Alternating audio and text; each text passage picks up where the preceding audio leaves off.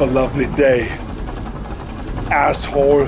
Okay, Finn, I'm calling a crisis meeting for the podcast. Have you sat down? Uh, I have. This is a, like a, a glasses on or glasses off crisis meeting. okay, unpack for me the difference between a glasses on and glasses off. Well, if it's a glasses on meeting, then partway through I can go like, Oh, you can take off your glasses. Yeah. Oh, okay. but if it's if it's a glasses off one, then starts down here, and then like later on you might say something and I can go, Uh, th- th- is that not the same gesture in reverse?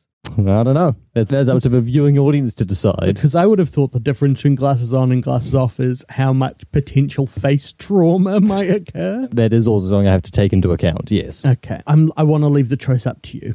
You're aware of the the logline pitch of of our podcast. Uh, it's called Shite and Sound, Mm. where um, we watch a good film from the BFI's top 100 list and a, a bad film that's similar to it in some way. Yes. I it's become someone spoke to me recently, it was me, and said that recently we watched two good films, which is against the spirit of the podcast. It absolutely is. Sounds like a real blunder we made. it's well, we did it once before when we watched Imitation of Life and whatever happened to Baby Jane. Yeah.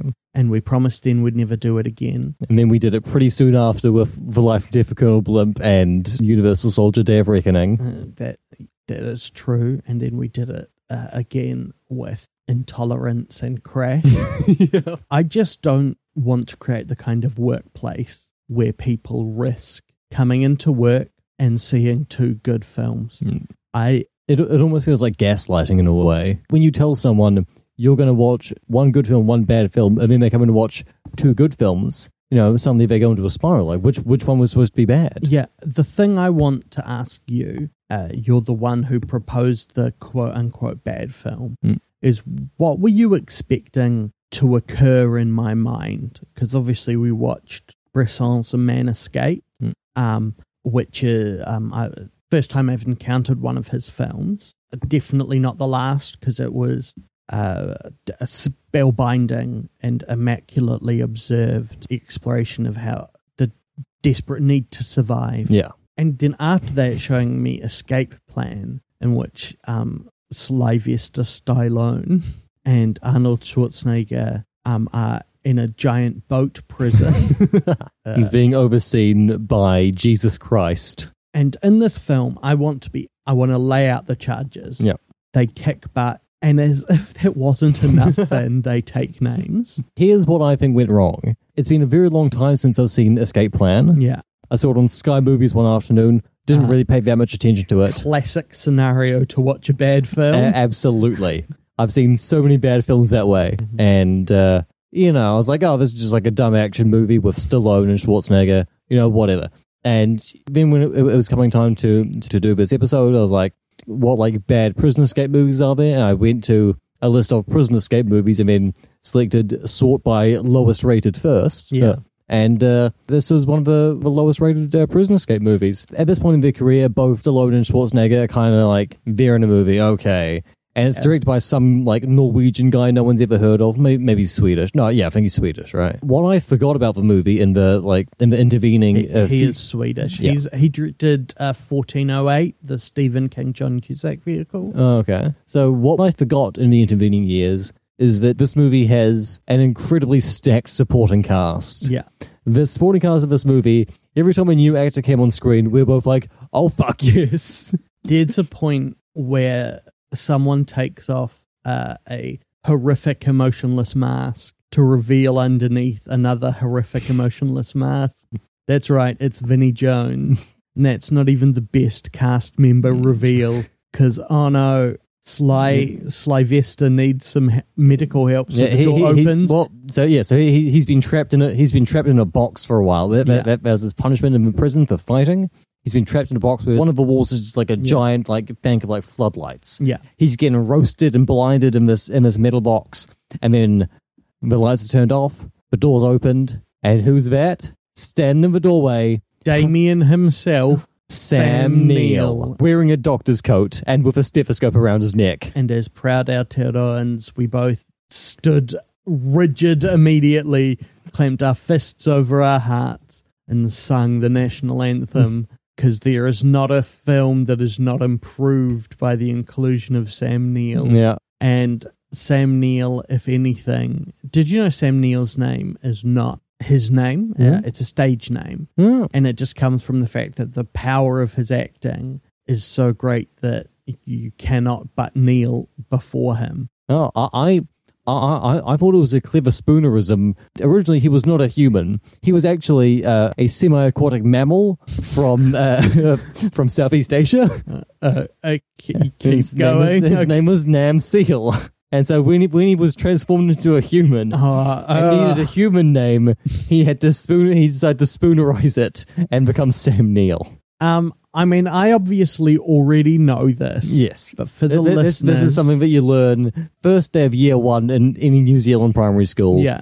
You learn about how Sam Neill was originally called Nam Seal, How to eat a lamington, Yeah. what a cheese roll is. how to say fush and chops correctly. Um, but when Nam Seal became Sam Neill, I know this as a, as we've discussed. But did he? Does he have the power to change his form at will, or was it an exterior mystic being that that changed his life force thus? so he made a deal with, an underwater octopus, which Uh, yeah. he gave up his seal powers to become uh, New Zealand's most iconic actor. So as you have both gaslit and entrapped me into seeing two good films, how are you going to make amends? And how are we going to stop this ever happening again? Yeah. Well, I, I know that in two episodes' time, uh, I've got plans over. We're going to watch two good movies Blue Velvet and Twin Peaks Fire Walk with Me. Uh, and see, here's the thing. I agree with Roger Ebert on Blue Yeah, you- Velvet. Yeah, I you, think you, it's you, think- you think one- it's, yeah, you think it's one out of four stars. Oh, Roger. Should have, should have taken that back. Yeah. If only he'd said sorry, David David Lynch wouldn't have given him cancer.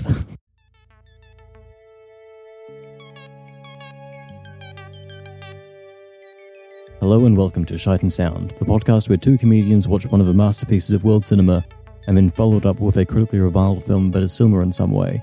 Maybe they share themes, plot, actors, or director. We want to see if counterpointing these two films can bring out some new information or insights. On this episode, we watched number 72 on the Sight and Sound list A Man Escaped. Robert Bresson's starkly beautiful and minutely observed portrait of a resistance fighter trying to escape from prison in Nazi occupied France. Our second film this week is Escape Plan, uh, where Sly Stallone gets put in a prison uh, and he makes a plan uh, to escape.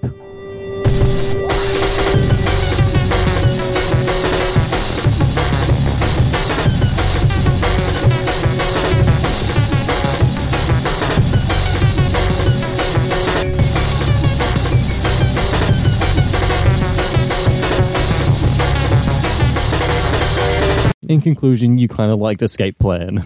Oh, yeah, I did. It. I liked it a lot. Yeah. I think it's exactly what it wants to be. yeah. A film where Amy Ryan in a bad wig walks away from an exploding car. a not particularly impressive explosion. You'll have any movie with a scene where Sylvester Stallone and Arnold Schwarzenegger clearly do not have a fight with each other.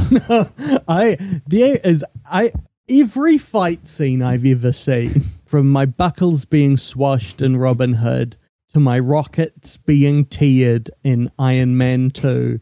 I've always thought, do you know what would make this a lot it's, it's, better? look, it's, it's called it's called Tetsuo 2 Body Hammer. I the one, Tetsuo 2 Body Hammer. Good movie. uh, okay. it's got a scene where a man explodes his own child accidentally. It rules. I mean, there's a lot of very shifting parameters of what good means. It's certainly like it's not bad. Nope. It, it is. It's a singular expression of one person's mind, It, it absolutely and, is. and that mind is screaming. yeah. This year I'm going to try and watch every single one of Shinya Tsukamoto's movies. Is he still making films? Uh, yeah, he's still acting in movies. He's one of the main uh, Japanese guys in Silence, the Scorsese movie. oh wow. Yeah, which is uh, about as far as you can get away from a Shinya Tsukamoto movie as you could possibly imagine. Yeah, that's fair. There's some torture in silence. I've spoilers. I've not seen Silent. oh, it's good. Yeah, I, I look forward to it. I think only his Tetsuo movies and like one or two of his shorts are like that, and I think the, the rest of his stuff is, is pretty different stylistically. Oh yeah, Bullet Ballet, Yeah, Bullet Ballet, Kotoko, A Snake of June. Tokyo Fist. So I'm, I'm very excited for Tokyo Fist. Oh, he played the Japanese voice of Vamp in Metal Gear Solid, Metal Gear Solid uh, uh, 4 Guns of the Patriot. Of, of course it's called that. So, Yeah. I mean, what else would you call the fourth? And No, I mean like no, that's that's the only that's the only one. I mean, it's It's not really the that- fourth in the series because there's Metal Gear, Mm. then Metal Gear 2 Snake's Revenge, Yep. Metal Gear Solid, Right. Metal Gear Acid, Of course. Metal Gear Acid 2, no. Metal Gear Solid 2 Sons of Liberty, Metal Gear Solid 3 Snake Eater, Metal Gear Solid 4 Guns of the Patriot, Right. um, Metal Gear Solid Portable Ops, So w- w- w- w- Metal Gear Solid Peace Walker, Mm. Metal Gear Solid The Phantom Pain, Well, um, Metal Gear Survive. What's how, how many more till you get to five? Oh, we've passed five. Ah, okay. Metal Gear Rising No. colon Revengeance. Uh, Um, how how many of these games have you played? uh, I'd say half. I mean, Metal Gear Solid Three Snake Eater is a, a legit all-time argument for video games as art. Which is the one where Snake? Uh, which is the one where he's punished? That is Phantom Pain and Ground Zeroes. Okay. that's when he's Kiefer Sutherland. Oh, okay. Yeah, because in in Metal Gear Solid Two and Four, he's Solid, Right. Yeah. Solid Snake. Uh, in three, he's Naked Snake. Right. Um, and of course, there's uh, the villain of Metal Gear Solid is Liquid Snake, his brother. Ah. With the at the end of the credits, there's a reveal that there's a third brother, Solidus Snake. Who you're not like you, you laughed at the wrong point no, I didn't. because the reveal. Can I? I'll, A, a, I'll- a, a joke can have two punchlines. so I'll be Revolver Ocelot. Uh, we'll play out the twist reveal. These are the final lines in the first Metal Gear Solid game. Okay. Um. So I'm reporting into you. Good work. Why, thank you, Mr. President. and he's the villain of Metal Gear Solid 2, a game that had to be heavily censored post 9 11 as it contains the apocalyptic destruction of New York City. So, a man escaped, Robert Bresson, uh, is a figure who looms large over the BFI top 250 and the top 100 for our purposes. He's the man with the most films on the whole list, on the 250 list. He has seven Yes. films, three in the top 100. Oh, his best film title is The Devil, probably. This is my first real encounter with him. I've known of him, of his uh, impression and how to, to some, what is it? It is, it was Godard who said Bresson's French cinema in the way that Mozart is German music. Right. Yeah. Um, and so I've always kind of had a sense of him, especially as this kind of incredibly minimalist um, and uh, not experimental, but like non narrative filmmaker. Mm. He's someone who focuses on moments more than he does on stories. Yes. And, and like the real sense of like a man escape, it's kind of hard to spoil because the title does it. Yeah. There's a guy. There, there, there's, there's, there's no twist in this movie. He he he escapes. so much of the success of this film is that we didn't know that until the end happened. Yeah, until even the very last shot. in, and and even in that very last Mm. shot of them going into the darkness, you're like, oh, maybe yeah. could be a Nazi. Oh, come on, is it all a trick? But yeah, I knew he I knew he used non-professional actors. I knew there was not much music in his work, and when there was music, it was found music as opposed to music especially Hmm. composed for the film. Like A Man Escaped has the incredible brag, which is like music by Mozart. If you can have that credit, Yeah. why not? Why is that not the top of the poster? You know. Um. But yeah, what was your what's your relationship with Robert Bresson? This was my second Bresson film. I saw The Diary of a Country Priest a few years ago when I was uh, writing an essay on First Reformed and the problem of evil in film. I'd already seen First Reformed before, but I wanted to check out the two movies that influenced it the most, which were Diary of a Country Priest and Bergman's Winterlight. Yeah, And uh, and Joker. it's a, a masterwork. Every time I get up on stage these days to do my comedy jokes, I'm wearing like a red vest. I'm looking good. My hair's too long. and, you know, you look at me and you're like, what the fuck? Okay, let's unpack that. So you are both in the audience and on the stage, and you are dressed as Joaquin Phoenix as Jared Leto as the Joker. Yeah, Um, I've, I've got and is it you on stage or you in the audience Oh, I'm- who's I'm- saying I'm- what the fuck? no, no, it's it's, it's, it's someone else in the audience saying what the fuck. Oh, okay. yeah, I'm I'm I'm just on stage. I Ah. I cannot be two places at once. and this so often happens. Yes. You must have a comedy, a rebuttal just right in the pocket. Yeah, um, when I'm up on stage doing my comedy jokes, wearing Yeah. my red vest, my hair's too long, uh, and someone looks at me and says, "What the fuck?" I turn to them, I look them dead in the eyes, and I say, "Do you know what happens?" I can't, I can't remember that fucking line. Do you, do you what, what, what do you, what do you get when you uh, cross, uh, uh, Joker. yeah, what you get when you cross the Joker with uh, some old meanie pants? and they're like, what? I don't know. And I'm like, this fucker. And I shoot him in the face. And that's why I've been banned from the classic. Uh, we live in a society. yep. Can It's you? me and TJ Miller. We're the two people who've been banned. And I've somehow become. I'm not allowed in. I was too. I was my my jokes were too edgy. yep, they they certainly were. I was I was attacking people too weak because if there's one thing, my comedies does my comedy play guitar for you too? Because it is the edge. Is your comedy a Canadian wrestler? Because it is The Edge. My comedy, a film I think with Anthony Hopkins in it, The Edge, Maybe? The Edge film. Are you, are you thinking of The Father? N- yeah, no. Uh, the Edge is a 1997 survival film directed by Lee Tamahori. Oh, okay. Um, again, what we've cut from the podcast there is us standing to sing the New Zealand national anthem, starring Anthony Hopkins and Alec Baldwin. Oh, right. Is- Harold Perrineau? oh, wow. Is there a grizzly bear in that movie? Uh, no, No. there's a Kodiak bear. Oh, a Kodiak, right. Yeah. That was like the famous Kodiak bear who was in that. yeah, ba- Ye- Bart. Yeah, yeah, and and then yeah, he he became like the biggest bear star in the world uh, after being in The Edge. I mean, Yeah, Paddington has been around for a long time. yeah. When you look at the the two parabolas of of Paddington's career and Bart's career, Paddington is sort of like a gentle curve over time as more and more people come to love him and recognize that he is like uh, really the the the only bear of import in cinema. Yeah. Where, where, whereas Bart was just like whoop, went real high, real early, and then straight back down. Do you think Bart now sits at home, you know, a, cou- a couple of hibernations overweight, Yeah, just, smoking a stogie, drinking whiskey, well, I was gonna say he's just like sur- surrounded by empty honey pots. and he's watching Arctic, and he sees the polar bear attacking Mads Mikkelsen. he goes that, like, that could have been me. "Put me in a fucking wig. I could take on Mads." oh, I'll, I'll do white face to work with Mads. And then he, then he's watching the hunt. White, white fur, sorry, white fur.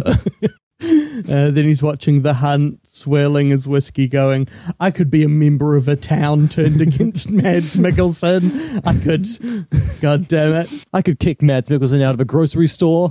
Just, just give me a shot. I could do it. That the the butcher who kicks him out of that grocery store. Oh man, If you told me that that actor who was is, secretly a bear.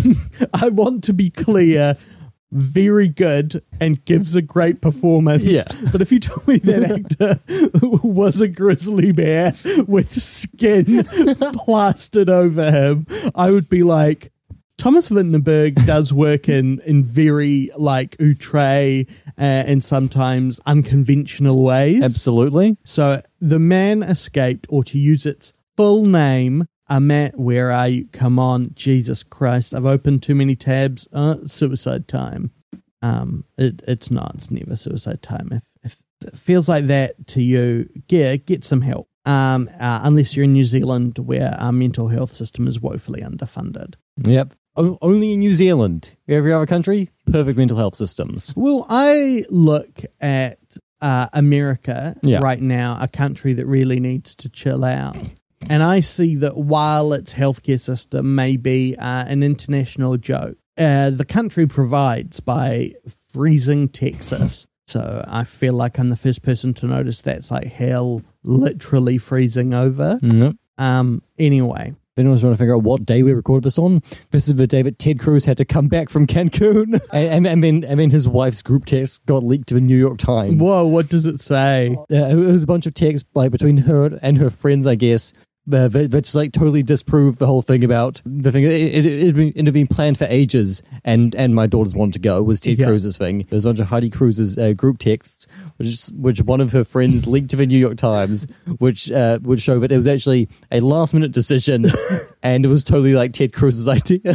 I that is like the least damaging information I could see coming Yeah. out of Heidi Cruz's group text because I would just assume it'd be like, "Hey guys, lol, today Ted was talking again about how proud he is of the fact that his father's the Zodiac killer." Yeah. And then I had he got so excited that he ran his batteries down, and so I had to take off his clothes. To reveal his plastic Ken doll body and change the two AA batteries that he has in the place of a heart. Yeah, or like, hey everyone, remember how I'm like a managing director at Goldman Sachs? Does anyone want to help me do some inside trading today? so that's what I think Heidi Cruz texts to her friends. Hey guys, are you guys able to donate more pubic hair again? We have to sew it into Ted's face. See, here's the thing about Ted Cruz. What the fuck? like Yep. every Ju- ju- decision just like the Joker. him. What the fuck? But like, what is it like inside t- Ted Cruz's mind? Like, what does he think he's doing that's right or good? no, he he he he loves he loves oil. And he, Does he though? Yeah, he loves taking a big old bath in it. he loves slurping it down. But that's to lubricate his inside circuit. You know. May, maybe I guess we'll have to cut them open and find out. Here's the thing: if we designed a robotic human, it would be better than Ted Cruz. like it's Yeah, no, insulting to simulated beings. Oh yeah, no. If we designed a robotic human, it would it would be Robot Bill and Robot Ted from from Bill and Ted's Bogus Oh, Journey. Robot Bill, Robot Ted. So, a man escaped, or to use its full title, a man escaped, or the wind bloweth where it listeth, which I believe is a biblical reference. Uh, it is yes. There's lots of Bible stuff in both of these movies. So That's another connection. it's World War II times. Yeah, 1943. The film opens on a shot of a prison uh, with, with with a plaque saying during the Nazi occupation of France, 10,000 men were were imprisoned here. Uh, over 7,000 of them died. And then the film flashes back to 1943. This is uh, based on a real, uh, uh, based on a real person who really escaped from a real prison. Yeah, and it it- Andre Devigny. yes, and it, it, it's shot in the real prison that he escaped from. I believe so. Yes, and later on in the film, they use the the real uh, escape tools that he that he made in prison to escape the prison. Devigny was a member of the French resistance. That's why he was in prison. Bresson was also put uh, in prison by the Nazis because he was part of the French Mm. resistance. Um, and so there's this real sense of the film being lived in. Yes. It, it, it, it spends a lot of time. If, if I was going to describe this film, I would say it spends a lot of time showing you stuff. Like the plot is a man tries to escape prison and then does with very little outside of that. Yeah, of all the prison escape films I've seen, this I think does the best job of sh- of like showing you the process of figuring out how to escape and doing every single part of that process. Well, there's not. There's kind of nothing else to show you. It, Yeah. it, it throws a knot in, in the arrangement later on when uh, more people are brought to the prison, so he has to share his cell with a 16 year old who was forced into the German army, Yeah. and he has to work out uh, whether to take this guy with him or kill him, which uh, is, was just an incredibly compelling moral conundrum for a character to be faced with. Mm. This film is kind of almost entirely like constructed of montages of this guy, uh, like you know, um, sharpening a spoon so that he can, uh, so that he can like cut away parts of his door, or ripping apart his bed so that he can use the wire from a bed frame to like make rope. And yeah, it's just full of these like these these very long montages of him doing every single mind-numbing step in like in trying to come up with a way to escape from prison. He gets the spoon, then he sharpens the spoon into a tool, and then he is just working on the soft wood that is used to join his door together. Yeah, Just for scraping. uh, for like uh, two months. Yeah, he scrapes slowly up and down. He says he, he thought it will take one week per panel on the door. Yeah. And then later in, in narration, the film is pretty heavily narrated by Francois Leterrier, who plays Fontaine. Mm. The man escaped. who was uh, at that point just a philosophy student. Oh, okay. Um, uh, Bresson uh, kind of made it his business to work with non-professional, non-experienced actors.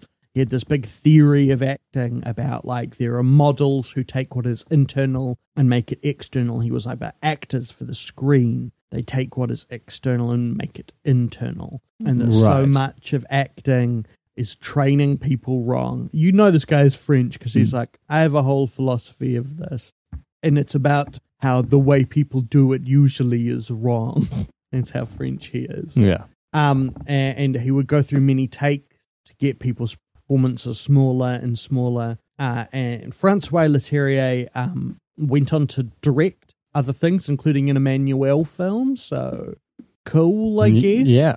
But he narrates a lot of the film, and later we get this narration of him being like, "Yeah, it took a month to carve around the panels on the door so he can move them, and then he has to get a second spoon." Because his first one breaks because he doesn't have enough leverage. Yeah, and, and so he gets two, so he can now go through his door. And this film is a hundred minutes long, and it feels both much longer and much shorter than Yeah. that. Because just the amount of time you spend with him scraping the the set bits of the door, like the creases in the door, you're like, this is taking forever. And then you hear like he had to do this for a week, and you're like, you know, maybe I don't want to go to prison. Seemed like so much fun before. Well, I don't know about you, but sometimes I have the thought like maybe it'd be good to get in pr- go to prison because I'd be able to get a bunch of reading done. I mean, uh, uh, yes, I, I have. I have also thought that. My two things that I would do in prison is I, I would I would get a lot of reading done, and I would also become the world's best underground prison fighting MMA champion,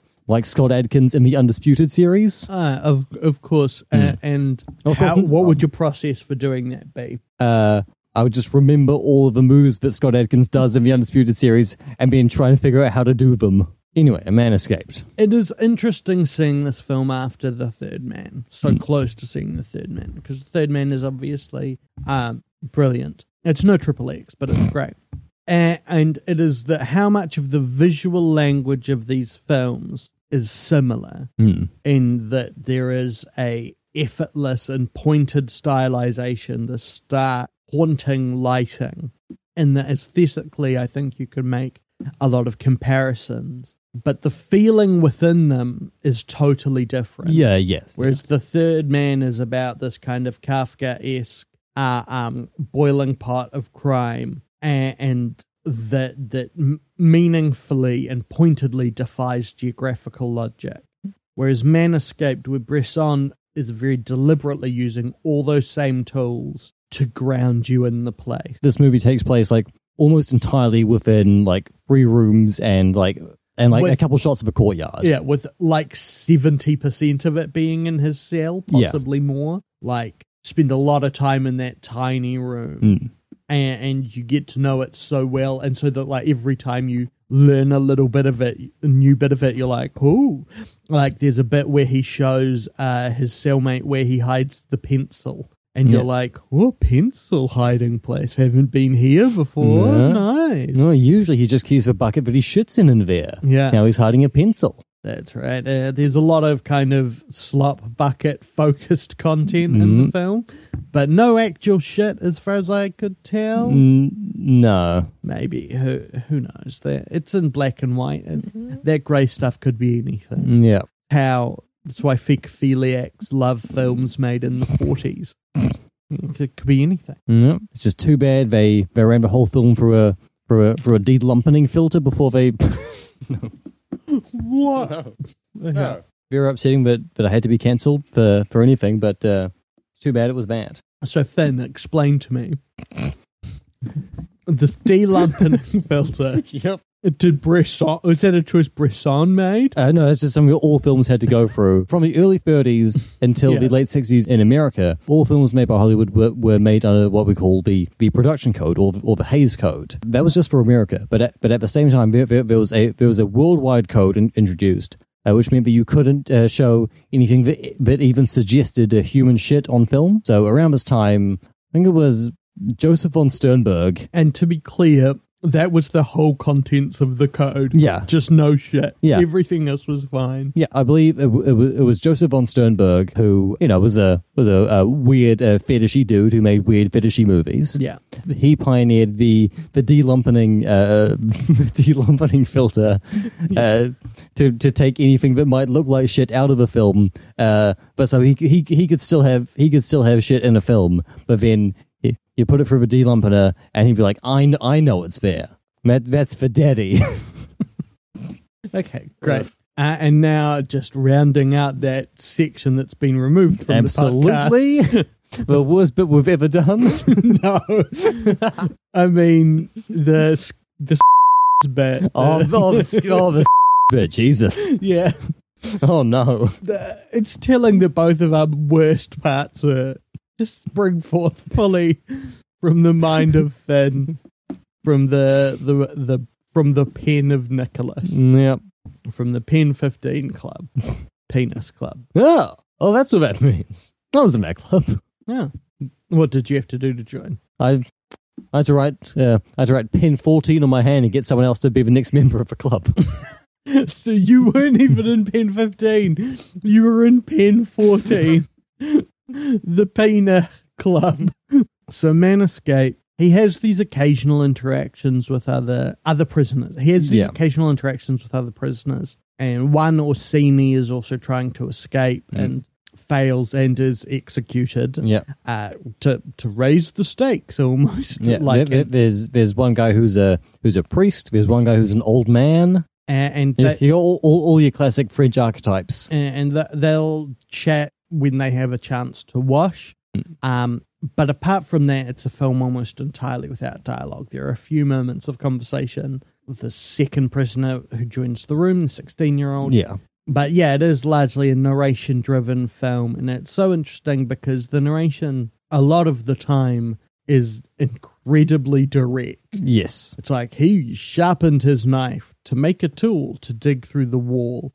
And yet it never felt, at least to me, like it was over explaining. No, no. Because it feels like it was his internal narration. Like, Mm. I have to do this. This has to be the process. Yeah, it, it, it feels like someone who's like explaining the process of like this person's escape like to themselves just to like keep themselves sane and just like have something to focus on. Like this this is my task that I'm doing right now and this is the thing that matters and I'm going to just like make sure that I that I only focus on this task and get this done. So much of the art of this film is in how microscopically small it is, Mm. about how it is taking these, this fragment narrative of just kind of one process in one man's life through to its logical endpoint. And like the moment they're out, the film ends. It's like one shot later, fin. Um, and so much of its pleasure and so much of its success is in its simplicity. And so it is just kind of where you just got to be like,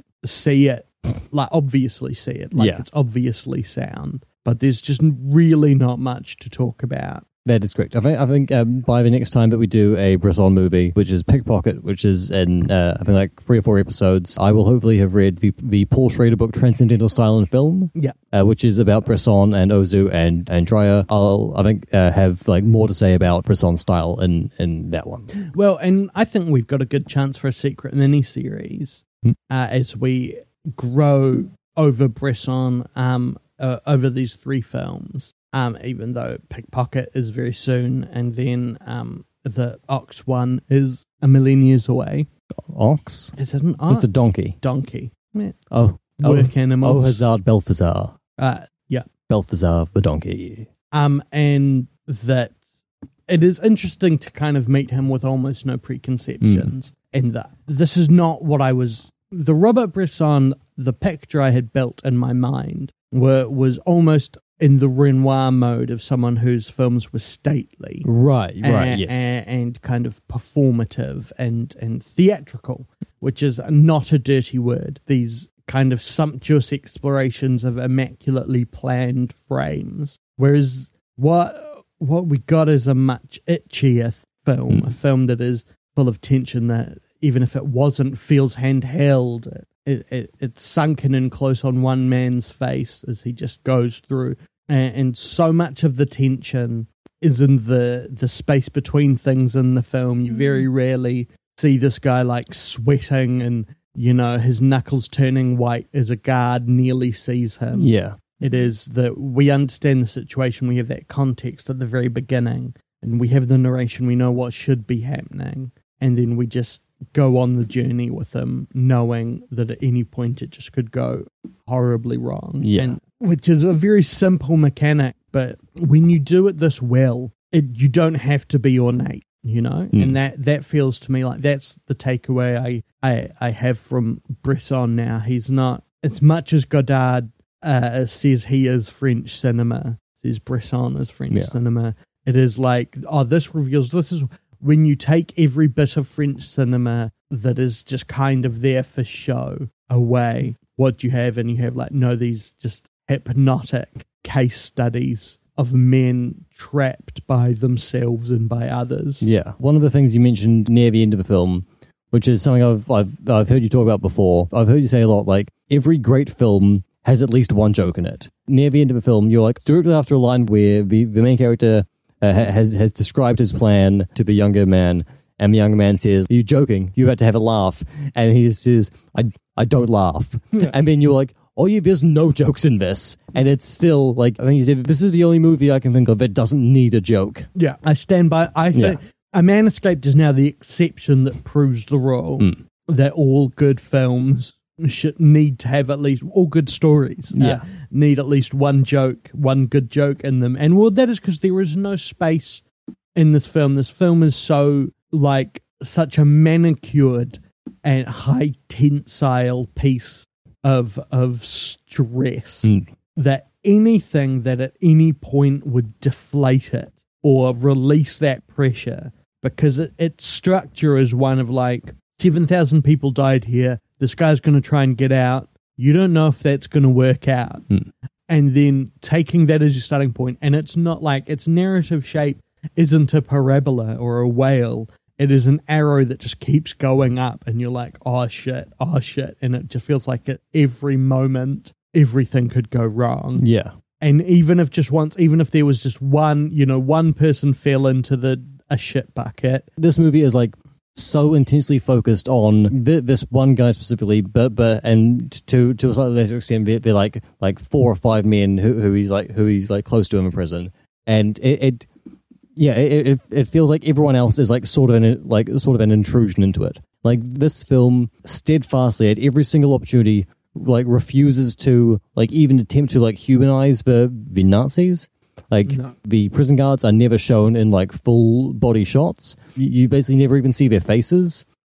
yeah Like, i would- would yeah they're always they're ob- they're obstacles Yeah. rather than people Every time you see a guard, you'll see like either the the back of their head or it'll be shot at a level where uh, where Fontaine is sitting down. You see his head and his torso, and then and then one of the guards will walk by, and you just see their arms holding a gun. Hmm. And like there, there- there's there's one scene specifically where Fontaine has been taken out of a prison uh, and he's and he's being like interrogated by uh, the the like commander of a prison. I mean, he's being brought back in. There's one like secret police member in like a pinstripe suit and a and a fedora who's like who who's walking behind him, and every single shot is framed so that some part of Fontaine's body is always covering this guy's face. And there's this there's like long scene of, of the two of them like walking back into the prison, and you you never see his face. They're going up the stairs, like his like Fontaine's shoulder is over the guy's face. When he's taken back to his cell, it's all it's all done so that this guy is never a person. The Nazis in this movie are like obstacles. Yeah, yeah and this film trusts that you understand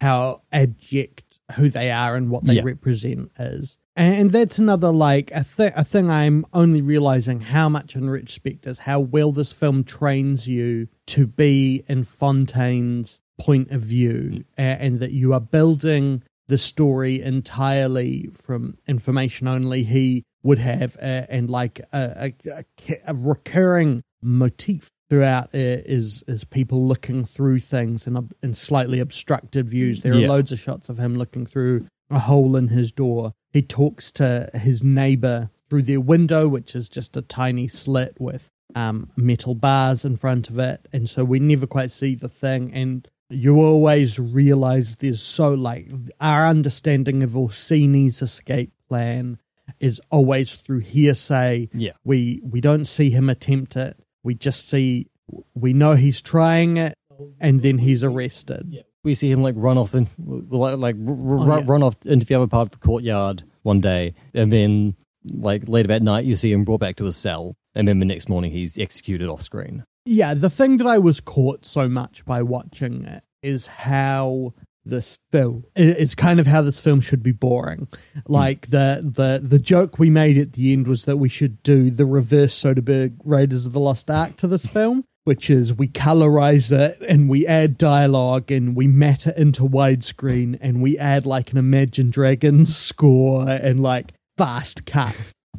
And it because it is very much like the thing about the third man again watching it up against third hmm. man is that the third man has so much content and so much pace and so much Yeah. character that to me it feels like a modern film like the third man i think you could show to anyone and they would still be like uh, oh because it's in black and white Yeah. and set in the past but like Except there, there was that guy on Twitter yesterday who had the post about like I have a rule where I don't watch movies from before 1975, and today I broke that rule in order to watch Citizen Kane for the first time.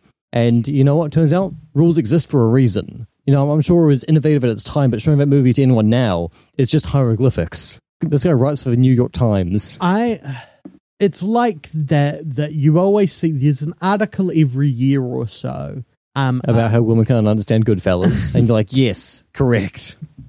It's for it's it's it's for the boys. uh, no it's I, not, I, I, know, I know, I know. um uh it's about how um Leonardo DiCaprio still doesn't understand Inception and it's Oh, like right, yes, yeah. and uh, and not understanding Citizen Kane, a film that just goes to such pains, and or Inception, or like or The Third Man, whi- which are all films of basically consist of people explaining the Yeah, film yeah. to each other all the time. Um, but a man escaped is, uh, as as I was saying, is that, that these films, those films feel modern. Well, well, Third Man, the pace feels modern to me, Yeah. at least. And a man escaped is is a film from the past. Mm. It's slow. It is languorous. There is a lot of shoe leather in it, and it is the kind of thing that I could very easily feel, my, feel myself just tuning out of. Uh, uh, and and I often do. Like I watched Philadelphia yesterday, and I found myself tuning out of some parts of that. Film. Right. And and I was six when that film came out. You know, um, it's it's good though. Mm. Um, it- it- it's it, it's a lot better now that it's not the only gay film that exists. Right, you yeah. know what I mean? Like Yeah. that was uh, the major problem most of the time. And I think this obsessive point of view is, is what helps keep it attentive. Is that you very quickly the film trains you to be like Fontaine, that you're desperately searching for ways out for new information. Um, and I just think that's incredibly special. Yeah. And I understand the hype. So yeah, what what were your expectations of Bresson and how did this where does this fit into them? I knew more, more than you did the, the sort of like style of his films because I I'd, I'd seen Diary, Diary of a Country Priest, but w- w- w- when I, when I saw that, I, I, I think I was like kind of tired that day, Yeah. and so I fell asleep multiple times watching watching Diary of a Country Priest, and I haven't really felt any urge to like go back to it since since then. But yeah, with this, yeah, I was found it totally totally engaging and hypnotic the entire time, and I'm uh, very excited to to see uh, Pickpocket in, in, in, a, in a few weeks. Yeah. The two things that I uh, love the most in a film are minimalism and maximalism. uh, I love it when someone's able to like pull off th- this this sort of like style and make it actually work. And also, I love any film that is that is like actually like like meaningfully anti-fascist in like a in like a smart way, which I think this film absolutely is. Yeah. Uh, I agree with you. Uh, so I think it's sound. Yeah, I would agree with you. I I I, I want to say the thing that I always say uh, when, when films are really special, but is like, I cannot wait to see the the different things this film shows me about it myself as I watch it into the future. yeah, Uh, do you think it is show or sound? I think it is sound. Okay, now do you want to hear a half star review of it from Letterboxd? Uh, yes, I do. I couldn't comprehend anything from this instruction movie of prison breaking. What were he doing on Earth? Um, I think he was breaking out of a prison. Oh, was it was that the entire thing? That's the entire. Thing. Oh wow. Yeah. Okay. Uh, Um, a lot of the rest are people being like, "Oh, this is just style over substance, and it's boring," and it just shows that there are a lot of people out there who are functionally uh, uh, media illiterate yes. and yet able to vote. So, Ben, riddle me this. I've got an equation for you. All right. What happens when you get Rocky and lock him up in a prison with the Terminator? And one of the guards is Vinnie Jones. Yeah, the, the man who got the fastest ever red card in in, in football history. Yeah. Gone in 60 seconds himself, Vinnie Jones. The the doctor is the second in command of the Red October. Mm, And the man who runs this prison, is Jesus Christ, Jim Caviezel himself. the person of interest himself. What if I told you that this prison was a boat? I'd be like, The equation. oh yeah, I remember. I I sort of remember that from the first I watched the I- movie. Now the uh, the equation is not yet done. Okay. So Sly Stallone has a team on his side, and on that team, Curtis Fifty Cent Jackson. Oh, so we'll skip. We'll skip him. We'll skip Amy Ryan Yep. from Gone Baby Gone and The American Office, and of course Sugar Water. It's Vinny D'Onofrio. Can you believe it? That's I- the equation. What does it equal out to? Uh, uh, it, I, I'm I'm gonna guess it equals out to a rollicking good time. I think it. Can I tell you the thing that made me realize that I liked? Yeah, sure. No, no, no. There were many things throughout Escape Plan that made me like it, but the part where I'm like reflecting directly now, I'm like, no, I did like it. That film is two hours long. right. If you had been like, how long is that film? I'd be like, uh, 80 minutes. But no, Right. Yeah. Yeah. it's a full two. And I th- like Mikael Hafstrom. Mm. If you're listening, no, the the moment I knew I liked it was because I did not know anything about this film, uh, and it starts with uh, Sylvester Stallone, Rocky Balboa, Rambo himself from the Yep. Creed O- film. Oscar himself from the movie Oscar. Oh no, no, he doesn't play Oscar in that. He he plays Snaps Provolone in Oscar. uh, and, and I can't remember. No, the, no, no. First, you got to laugh at the name Snaps Provolone. That his his hilarious name from from the movie Oscar. Once again, I'm laughing so loud. It's just- Snaps Provolone. I didn't catch that. Sorry. You see, you you wouldn't expect that to be someone's name, right? What what name? Snaps Provolone. yeah. See.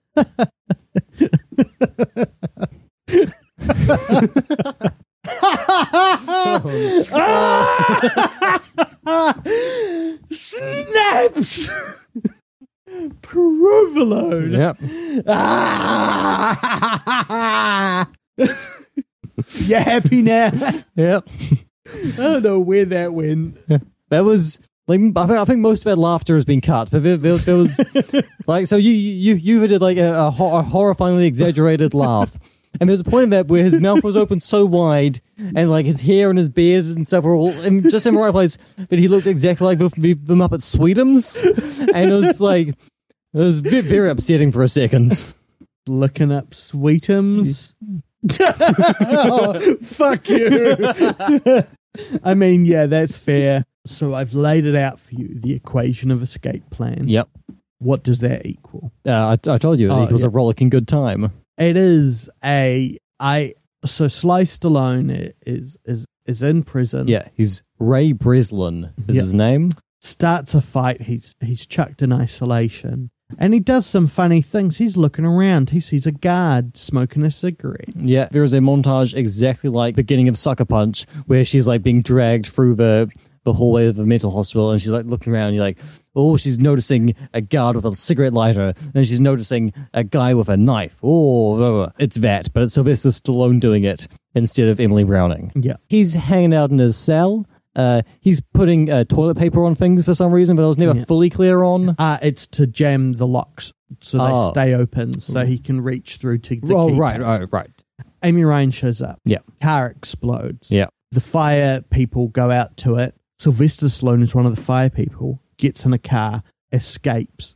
In there, his two good, great friends, Amy Ryan and, And 50 Cent, colon, blood on the sand. How, how many cents does he have? He's got 50 of them. yeah. I guess he didn't get rich after all. Well, the alternative is die trying. Absolutely. Yeah. I he's a bad person, right? Well, probably. Let's Curtis 50 Cent Jackson. okay, let's just. Here are the sections of Curtis 50 Cent Jackson's Wikipedia page. Right. Early life, career, then the career broken up into several sections. Number three, artistry. Four, business investments. Hmm? Investments, mining and heavy metals. Boxing promotion and a subheading under that, bankruptcy. Well, And then, of course, corporate positions. Five, personal life. Drugs and assault convictions. To be clear, it is the assault convictions I have an issue with there. Lawsuits. And then four subheadings under that oh, Jesus. use of image, use of name, Bamba sample, and of course, the janitor incident. and then, of course, just to catch all other civil and criminal matters. Hmm. And then, section five, personal life. Section six, feuds. Ja Rule, The Game, Rick Ross. Then finally we get to his discography and filmographies, neither of which are as detailed as the subheading lawsuits.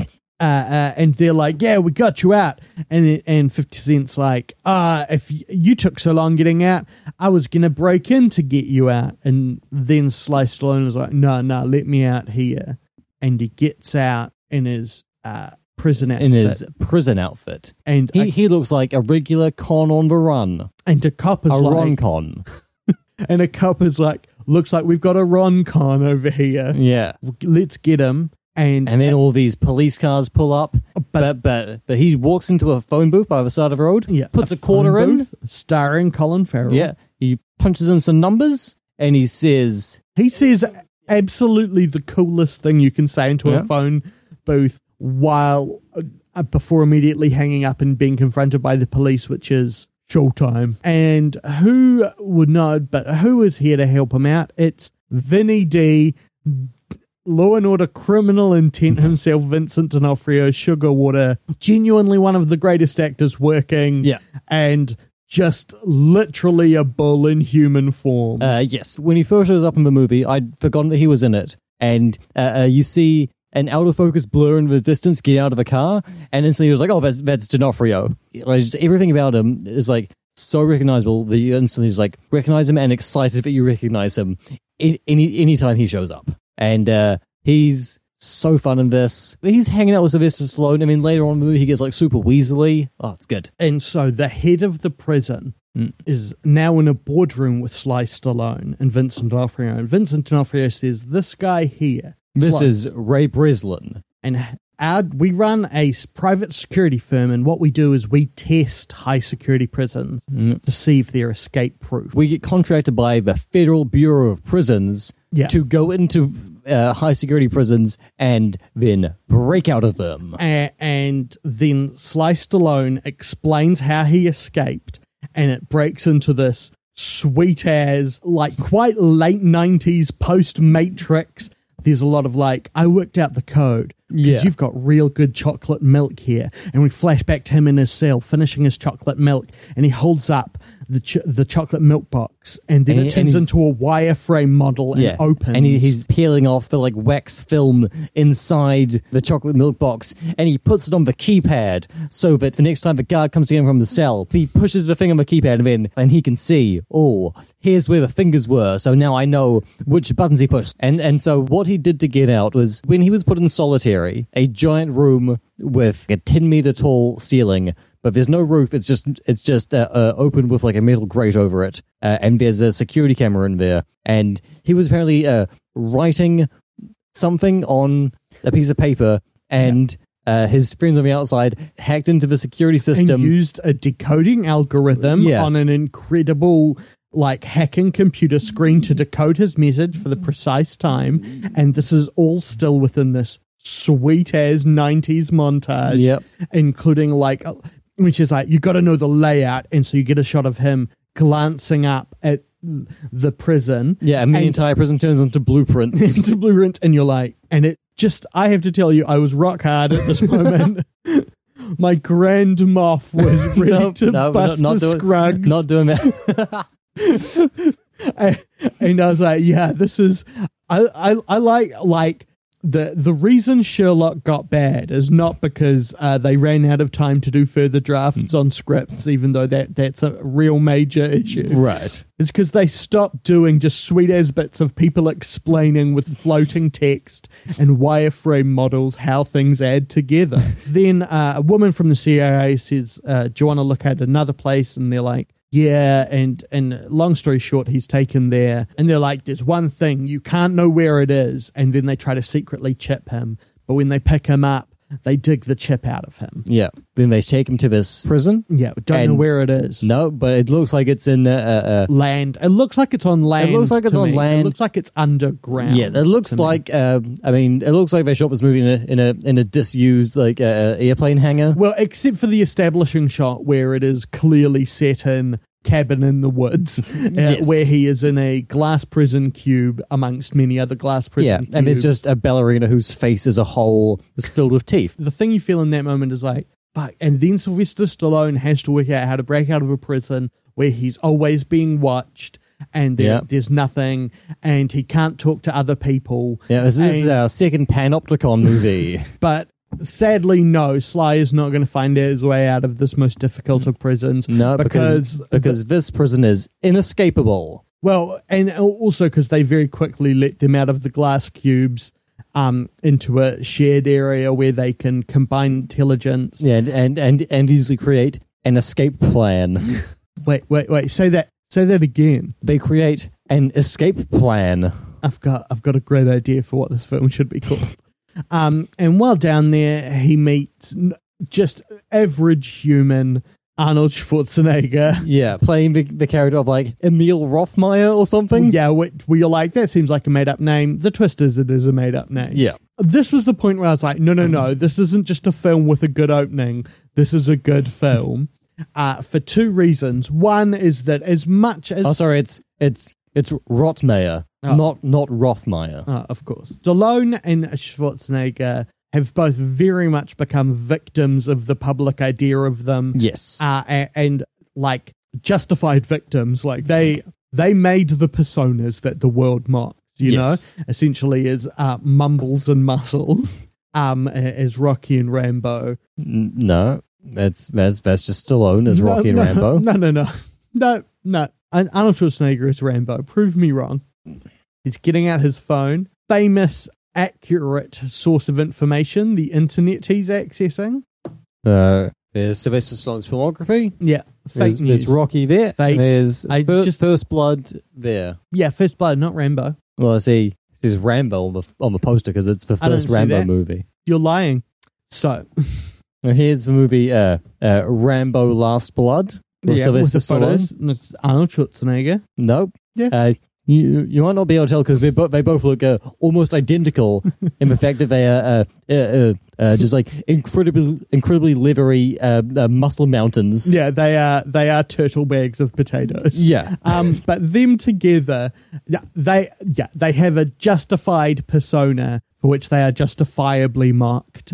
Um, but also like when they're in a film like this, like Stallone being like, "Yeah, I broke out of your prison because of your chocolate milk," you're like, "Oh, you are a movie star." and when Arnold Schwarzenegger's like, "I'll work with you, but only if you promise to take me to my child," or whatever the fuck he says, you're like, "Oh, that's right, you're great too." And then they're together, and then I noticed that in all of their conversations and their singles, Mm. they're shot across so that you're catching a bit of the other person talking Yeah. So that they're always in shots with each other. Usually, I guess, to be like, look, they're in the same shot. We've got so many times they're both in the same shot. That's what you want. You want muscles and mumbles in Yeah, one shot, which is like- time. Which like the year before this, they were in The Expendables two together. Yeah, uh, where they are uh, constantly in the same scene, uh, but it seems like they were uh, like their parts were shot on different continents. It's like like the the way that movie tries to cut together all these people who've clearly never met is uh, insane. but the, uh, and this is the point where I was like, oh, like this director whose name uh, I'm about to Is Mikael Hafstrom yeah, and this Sw- is where I Sw- was like, Sweden's golden child? Yeah, Mikhail Hafstrom is, I mean, Lasse Hallstrom or um, Tomas Alfredson. Yeah. Or Michael Nyqvist. I mean, did he direct though? No. Uh, Ingmar Bergman. Who? Uh, you, you, You mean Ingrid Bergman? Yes. From A Journey to Italy. Yeah. Well, and Titanic. Ingrid Ice Bergman. When it was like Ice Bergman ahead. I'm just gonna just spray some of this into my mouth. It's that um, Finn has picked up some detergent to spray into his mouth. He doesn't know it's earthwise and thus essentially homeopathic water. God damn it. So, if anything, you're just uh, rejuvenating yourself, cleaning your innards from all the sono you've been Right. watching. But it, it does say do not swallow, and if swallow, drink water and rinse mouth out. Contact a doctor or poisons information center. No, that's just oral sex instructions. that's what you have to explain to everyone. Do you not remember in, in health class when they were like, now, there's the key thing you should know about when you're braining up a storm? this thing you should contact. If you if you take Yep. Yeah, you're gonna keep So- you, you're gonna keep you're gonna keep doing this bit. yeah, Hmm, okay. if someone busts a Scruggs, I'm just gonna look myself in the mirror for a while. what Mikael Hafstrom is doing is that he is putting in more effort than this film deserves. Uh, yes. Uh, uh, and by by ensuring Well, that I- I- Arnold and Stallone are in a shot together, we know we can feel that they're in the scene together, and we can feel them playing off each other. I Yeah. was surprised by how much, like almost all of Schwarzenegger's content in the film is with Stallone. Mm. When I was really ready for them to, you know, for them to have shot his stuff in half a day Yeah, against yeah. a green screen. There was a thing we found out when we were watching the credits. The second unit directors on this film were David Leitch and Chad Stahelski. of uh, Jonathan Wick, Atomic Blonde, and of course my favorite film of theirs, Fast and Furious presents Hobbs and Shaw. a flawless film that's not at all a clear beginning of the end for a once magisterial uh, uh, automotive combat franchise. Yeah, this was sort of the like moment where like Leitch and Stahelski were starting to get more noticed. On Expendables 2, Chad Stahelski was like a stunt choreographer. Now on this, he's doing like second unit stuff. I mean, one year after Chad Stahelski and David Leitch were doing second unit directing on this, he directed John Wick, one of the defining action movies of the 2010s. And uh, I think that's real cool. Yeah. The, and the guy who runs the prison is corrupt, and Vincent he's working with Vincent D'Onofrio, who's also corrupt. Yeah. They have to get out of the prison, and there's a plan B, and you never guess they have to use a plan B. And at one point, Arnold Schwarzenegger is firing a chain gun off a helicopter. Uh, yes, he it- is. it- it- oh, that's right. Uh, the prison. You know how before I said the prison was on land? Yeah. Finn, Hmm? this is a glasses off conversation. It's on a boat. He's put the glasses back on. It's uh, it is well, like because it's not so much that the film says it's on a boat. It's you know, uh, um, Schwarzenegger puts on a big show. They put in the isolation cells, which are the cells with the big bright lights. Yeah. Uh, and Schwarzenegger um, puts on a big show, so he starts pretending he's lost his mind in German, yelling religious stuff in subtitles. Is this the best acting we've ever seen from Schwarzenegger? I it made me want to say like Yeah. I think there legitimately is something in Schwarzenegger as like a cult leader after Oh, seeing yeah. this as like there there is a good and gripping drama that involves like extended scenes of Schwarzenegger kind of stuffed into his too small suit bellowing into a microphone about how the aliens are coming to save everyone. Yeah, and like seeing him like get to act in German, I don't think I've ever seen before. And he's he's super compelling. Yeah, that's a distraction because Stallone is climbing up through some vents or whatever. Oh, okay, get- so so after the first time they were in these like light torture cells, after they get out, Schwarzenegger requests a meeting with the warden Jim Caviezel, uh, which is where we get the totally unimportant plot of the movie, which is uh, there is some guy called like Mannheim Oh, yeah. uh, yeah, who, who who Jim Caviezel is searching for because he wants to put him in his private jail or something. Not not super sure. And Rottmayer used to be in Mannheim's crew, and they're, they're like bank robbers together and whatever. And so Schwarzenegger, uh, he he acts like he's going to give Caviezel. Uh, the, the location of Mannheim, and then he draws um, a picture of a person bending over and an arrow pointing up their butt, yeah. and says, And I was like, in this moment, I was like, fuck, is this going to be a gay panic film? Is there going to be Yeah. horror prison rape jokes in it?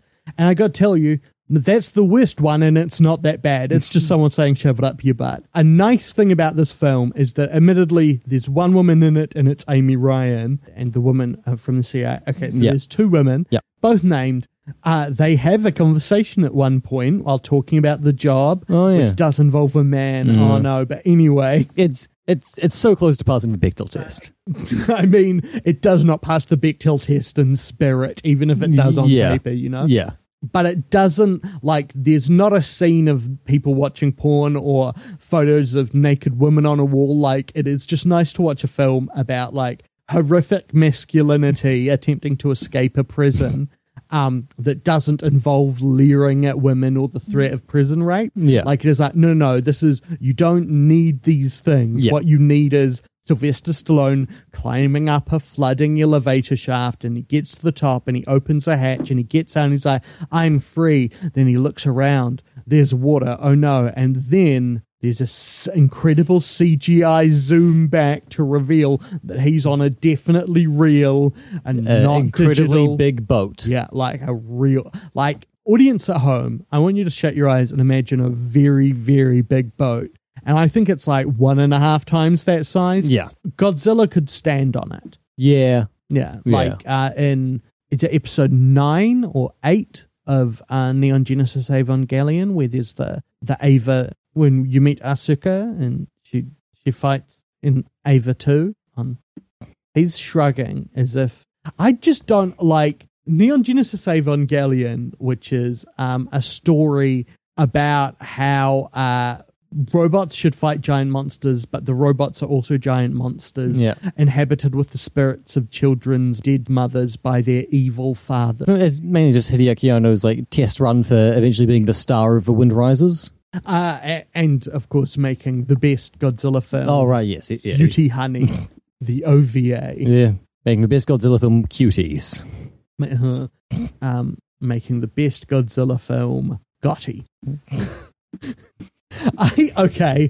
Are you sitting down, Well, you, uh, personally, I think you should save us for our eventual Gotti episode. Finn? I'm so excited that you have your new position as the head of Universal Films. The head, the head of Gotti Industries. And yeah. I know that, like, obviously you've got a lot of money in in in Godzilla versus King Kong, Mm. but I have a pitch. You've seen a lot of the success that that DC have had with them making one shot films. Yeah. and I think maybe building a monster verse isn't the right idea. I have a quirky but I think accessible take on Godzilla, which is hear me out. It's Godzilla, but instead of CG or a man in a suit, Mm. it's just John Travolta. and I want to be clear, he's not in a model city. Huh? Regular scale John Travolta living what I believe would be his normal life. Wh- wh- which, And- which, which, which city is this in? Um, ah, uh, uh, LA, I presume. Okay. Um, and yet, a- any any particular neighborhood of LA? Be- Beverly Hills. Beverly Hills. Oh, classic. Um, it's the one I know. Uh, Inland Empire. Uh, uh, uh, it's also Echo Park. Ah. Uh, it's a classic one. W- West Covina. I think so. No, I think that's a town. Yeah, I don't yeah, think- yeah. Anyway, everyone is reacting to regular sized John Travolta going about his normal everyday business as if it's a Godzilla attack. I mean, I so it is like I, will, I would not be surprised if that's how people react to seeing John Travolta in the street anyway. he goes down to the shop uh, to get a packet of cigarettes. And people are like screaming, falling to the ground. There are helicopters trying to stop him. Yeah, you, you see Vera Farmiga kneeling next to a nuke. You're, just- you're like, "Oh, we've, we've got to stop him. And so, yeah, they, they plan an escape and they escape. In the scene where Schwarzenegger is tells Jim Caviezel to find the guy up his butt or whatever, Jim Caviezel and his goons then start like beating Schwarzenegger, and Schwarzenegger uh, jumps onto the ground and secretly grabs like a thing out of the floor. There's like a covering on like a drain or something. That drain covering is what he passes to Stallone the next time they're in the mess all together, and that's what Stallone uses as a screwdriver to undo the screws uh, in the bottom of the torture cells. Uh, so that he can climb down the ladder into the like guts of the ship and try and find a way to escape. I think a key thing to understand as well, uh, if you've not seen this film, which I do heartily recommend, is that Leterrier as Fontaine uh, uh, uh, in A Man Escape is this slight a willowy figure Yeah. and constantly darting rat like to hide things about his person. You see all these meticulous steps of like, I take the wire, you see where in his mattress he's hiding it, where in the wall he puts divots where he's scratching things. You buy it. But the thing uh, uh, about Arnold and Sylvester is that they are, uh, as we've described, uh, Komodo dragons uh, made man. Yes. Um, and th- like, there's a scene where um, Sylvester Stallone steals something from uh, the the doctor's surgery, yeah. and he does this by just clumsily falling over, grabbing something, and then just like shoving it in his pocket. Yeah, and, and and as he grabs it, he knocks over a giant tray and there's a massive clattering sound. Um, and it is just absolutely the least convincing secretion uh, of of contraband I've seen in, in a good long while. Uh, let yes. me tell you. Um, and yet, because this film is so clearly in such a heightened state and is trading so uh, transparently on these two as like movie stars, Yeah. um, like you buy it. Like uh, it, it's absolutely within the universe. Not sure I did. I didn't buy it, but I didn't care. I guess Right, right. point. The moments where where Schwar- and Schwarzenegger have to like try and be like stealthy or like nimble, those are moments where I'm just like, no, this is not working for me. But there are very few of those moments. We understand for the most part of it, we're not totally going to buy those guys doing that. Yeah, I and so it's best to make sure that they absolutely don't. not, no. Yeah.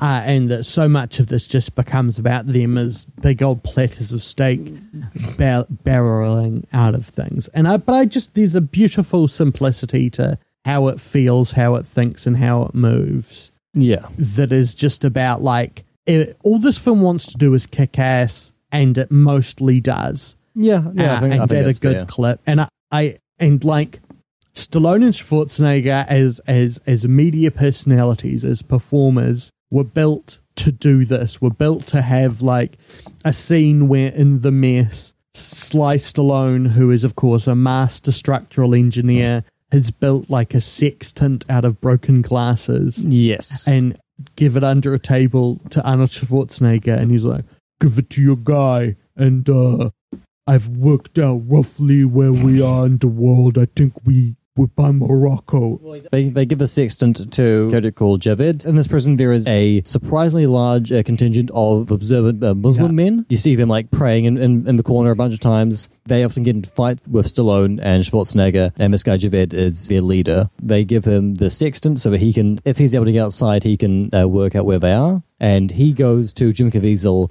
and he says, hey, there's going to be like a prison break, and I can tell you about it if you uh, let me go upstairs so that I can pray to God in the open. But I thought that was a double cross. Yes. Yeah, yeah. Yeah. Uh, Yeah, absolutely. And of course, he gets a heroic death later, and that was part of like another moment of like, oh, is this film accidentally shite?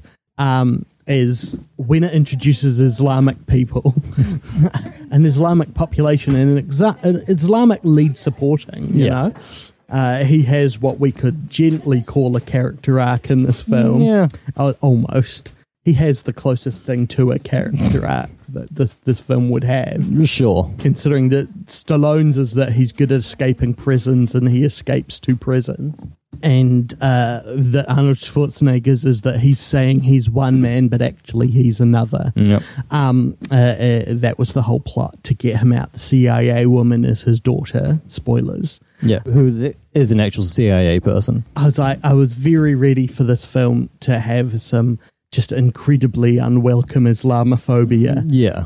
but it's it, it's treated as an aspect of the character in an underground on a boat prison being able to accurately pray towards mecca is a legitimate concern muslim people would have Yep. uh, and it's never mocked no one is evil because of it and i thought that was Yeah. you can't take that for granted in a film called Escape Plan, starring Sylvester Stallone and Arnold Schwarzenegger. Um, Well, uh, I mean, uh, Sly Sly has a history of of, of, of, of being friends with Muslims in movies. Rambo Three is is dedicated to the brave Mujahideen fighters of, of Afghanistan. God, that's right. Uh, but like a scene of them mumbling together at a mess hall about how to work a sextant and get out of there is kind of what they are built to do as movie stars. it's like this is what I want to see them do, and then I want to see Sylvester Stallone climb a ladder into a uh, water pressure canister that shoots him out of the side of a boat, one while Arnold Schwarzenegger fires a chain gun off Yeah. a helicopter. And then Like, that's what happens. a- and that's what happens. And I was like, I, I, the thing, I think the closest comparison to make between a man escaped and escape plan, apart from the fact that the log line of each film's are identical, you know, man needs to escape prison and does, um, is that they know exactly what kind of film they want to be, and it, it's that kind of film incredibly well. Do you know what I mean? Yeah, yeah. um, and in a way where like I there is no bit of escape plan apart from like it existing within a narrative of tos- toxic masculinity that uh, we need to spend the next couple of centuries forcibly unweaving from the tapestry of society. Where I'm like, oh, it's a guilty pleasure because you have to ignore the homophobic jokes or whatever, you know. Yeah. Uh, and that's why I think it is sound. Mm. Where do you stand? But I think this absolutely isn't shite. This is like a two and a half star movie to me. This is like functional. It's not inspired in any way. I think it, it, it does what it sets out to do. I think this is like absolutely like right in the middle of, of shite and sound. So, Yuva, you want to hear a five star review of Escape Plan? Oh yeah. By, by Letterboxd user uh, Ren Hargo. Oh, Mr. Hargo, love his work. I'm a little bit late to the party, but you know what they say? Better late than never, you see. I grew up with these two dudes in the 80s and 90s. They were my Iron Man and Captain America. They were my Batman and Superman. They were machismo personified. Superhuman ass kicking machines. And then I started this movie, and 50 Cent, who I like as a rapper, but not as an actor, shows up. And the movie is a little silly and cheesy and a little flawed, so I start to worry. I then realize it sort of feels right because it captures the essence of those action films of the 80s and 90s. Then I get to that scene where Arnie and Sly are on that screen together, and I fully understand that it is better late than never. Then these two living legends in their old age show us how it's done, how they will never lose a step, how the chemistry is there, and how they elevate the movie way above and way beyond any expectation I had. This movie gave me everything I would ever want from it. Better late than never, indeed. And I kind of agree with all of that. How how many stars would you give it? Two and a half. To that I think it's a solid three. I know, I know you do. I, I, I think it's slightly worse than you do. So Finn, what are we watching next week? Next week, we are watching Chris Marker's Sans Soleil, uh, a film I know uh, nothing about, uh, but I'm excited to see. And with that, uh, we are watching Steve Oedekerk's Kung Pow Enter the Fist. Two collage films. Let's look into the minds of two great visionaries of cinema by interpreting what they see when they look at and recontextualize other cinematic work. Where can people find you online, Finn? Uh, who cares? You can find the show on Twitter at ShiteSoundPod or email us at shitesoundpod at gmail.com. check out our website at shitensound.com. You can find me at Youtha Lives on your various social medias, and why not check out my newsletter? Sign up at bit.ly slash Youtha Lives. Our theme song is The Nux by Kazam Blam. You can check them out on Bandcamp, Movies are good. even bad ones. Go, watch 'em.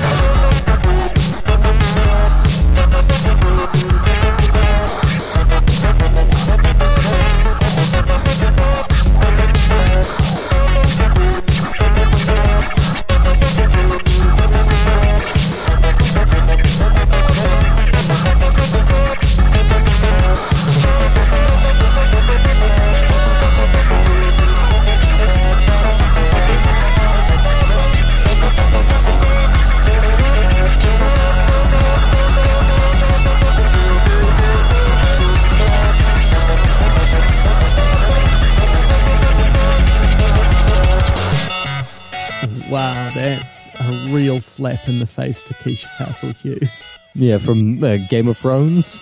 and The Whale Rider and Nativity Story. Oh, she's on FBI Most Wanted now. Oh, of course she is. What did she do to get on the FBI's most wanted list? She stole that whale, huh? Sorry, the thing you're missing is that I'm laughing so much. it's going out of the range of the microphone. No, no, but you, no, but you. Why, why, why is she on the FBI's most wanted list? Just, I'm laughing so hard. No, because see, the, the name the name of the show that she's on is also the name of a list of criminals. And so when you said, "Oh, she's on FBI Most Wanted," like that could be the name of the TV show, but it might also be the name of that uh, famous list of criminals. And so I was like, "Oh, what did she do to get on this list?" How, I'm not, I'm not sure you're getting it yet.